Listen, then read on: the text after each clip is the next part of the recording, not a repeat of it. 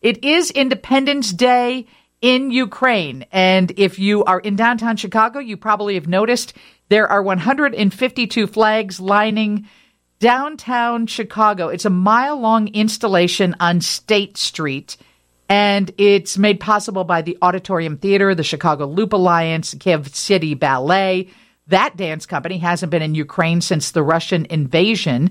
Um, somebody who has very close ties is is somebody who joined us on the air just days after the invasion, and that is Pavlo Bandriwsky, the vice president of Ukrainian Congress Committee of America. This should be a day of celebration for you and your fellow countrymen, but there's a lot of fear and trepidation and terrible things happening, isn't there? Slava Ukraine, Lisa. Glad to be back on the air with you.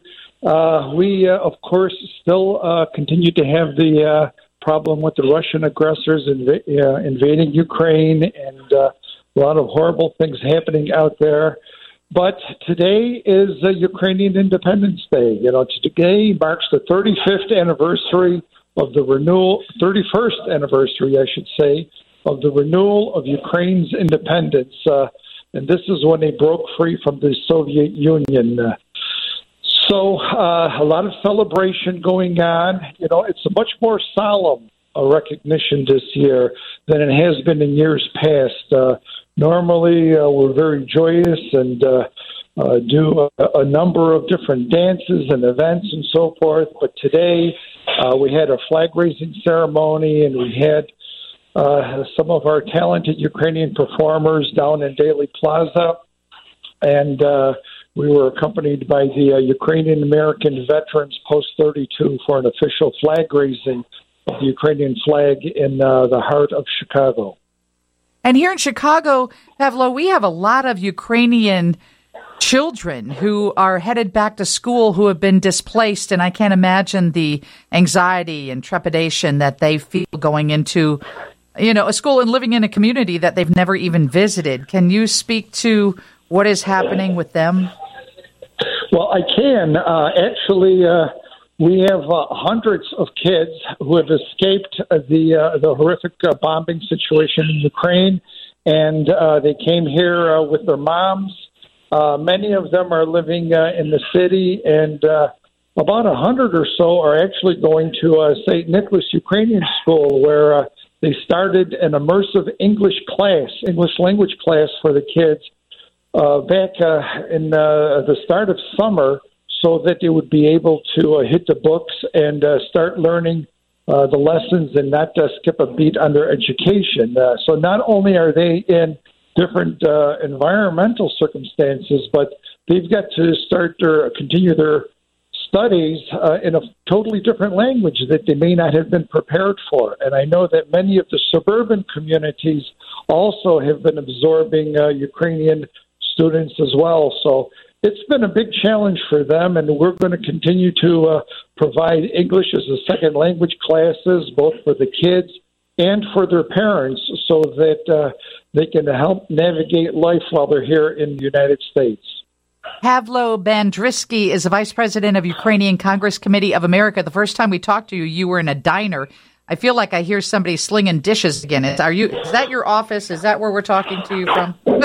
well, you're talking to me from the kitchen of the Shokolad restaurant. Uh, when you're in Ukrainian village and you want a great meal and a wonderful dessert, Shokolad is the best place you could possibly go to. So let all your listeners know. Come on down. It's uh, right on uh, Chicago Avenue, and uh, you will not be disappointed. And their borscht is excellent as well, so you can't go wrong. So uh, traditionally on Ukrainian Independence Day, um, what would you what would you cook for dinner? What would you have? Well, we we normally start with a beet soup that we call borscht. We uh, would have our uh, vareniki, which uh, many people know as pierogies. Uh, and then uh, we would have uh, some uh, meat dish. You know, we might have some beef or pork or chicken or or a fully veggie thing. You know, my uh, daughters have gone the veggie route, and they they come up with some very interesting uh, culinary things uh, with mom. So we always have the main uh, the main dishes, and then supplement it with a few things on the side. Uh, Pavlo, um, there's a headline today that reads, This is how you get to a second Chernobyl or a third world war. Artillery shells are falling all around the Ukrainian nuclear plant, increasing the risk of an environmental catastrophe. What do you hear from your home yes, country about we're, that? We're, we're very concerned about that. We're very concerned. And in fact, the Ukrainian government has appealed to the uh, United Nations and to the International Nuclear Regulatory Agency to have the area around the uh, atomic energy plant, which is uh, the largest in Europe, to be declared uh, a fire free zone. To uh, have the uh, Russian soldiers removed from the territory and allow the Ukrainian engineers to continue to operate that nuclear plant safely. There's a significant amount of electricity that's generated out of there, and unfortunately, uh, Russians have been trying to disconnect uh, that from the Ukrainian power grid and kick it over to the uh, Russian power grid. But that is a very, very dangerous exercise because the uh, production has to be shut down and then it has to be operated by uh, diesel generators to keep it cooled until the switchover is happening. It just too much uh, a margin for error and uh, horrific, uh, catastrophic uh, results can happen. So we uh, we want to appeal to the uh, international community to put pressure on Moscow to declare that area a fire-free zone and and stop the Russians from shelling and move their troops out of there. So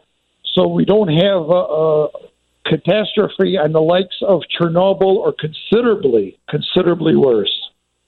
Pavlo Bandriwsky, Vice President of Ukrainian Congress Committee of America. Um, how would you salute your fellow countrymen on Ukrainian Independence Day? What, what, what is the slogan? What would you say? We would say Slava Ukraine, and our folks would say Heroyam Slava. Slava Ukraine is glory to Ukraine, and Heroyam Slava is glory to her heroes. So, Slava Ukraine. Thank you very much. Have a beautiful day, Pavlo. Thank you so much. All the best to you and all of your listeners. The news coming up with Lauren Lapka from the Northwestern Medicine Newsroom is next on 720 WGN.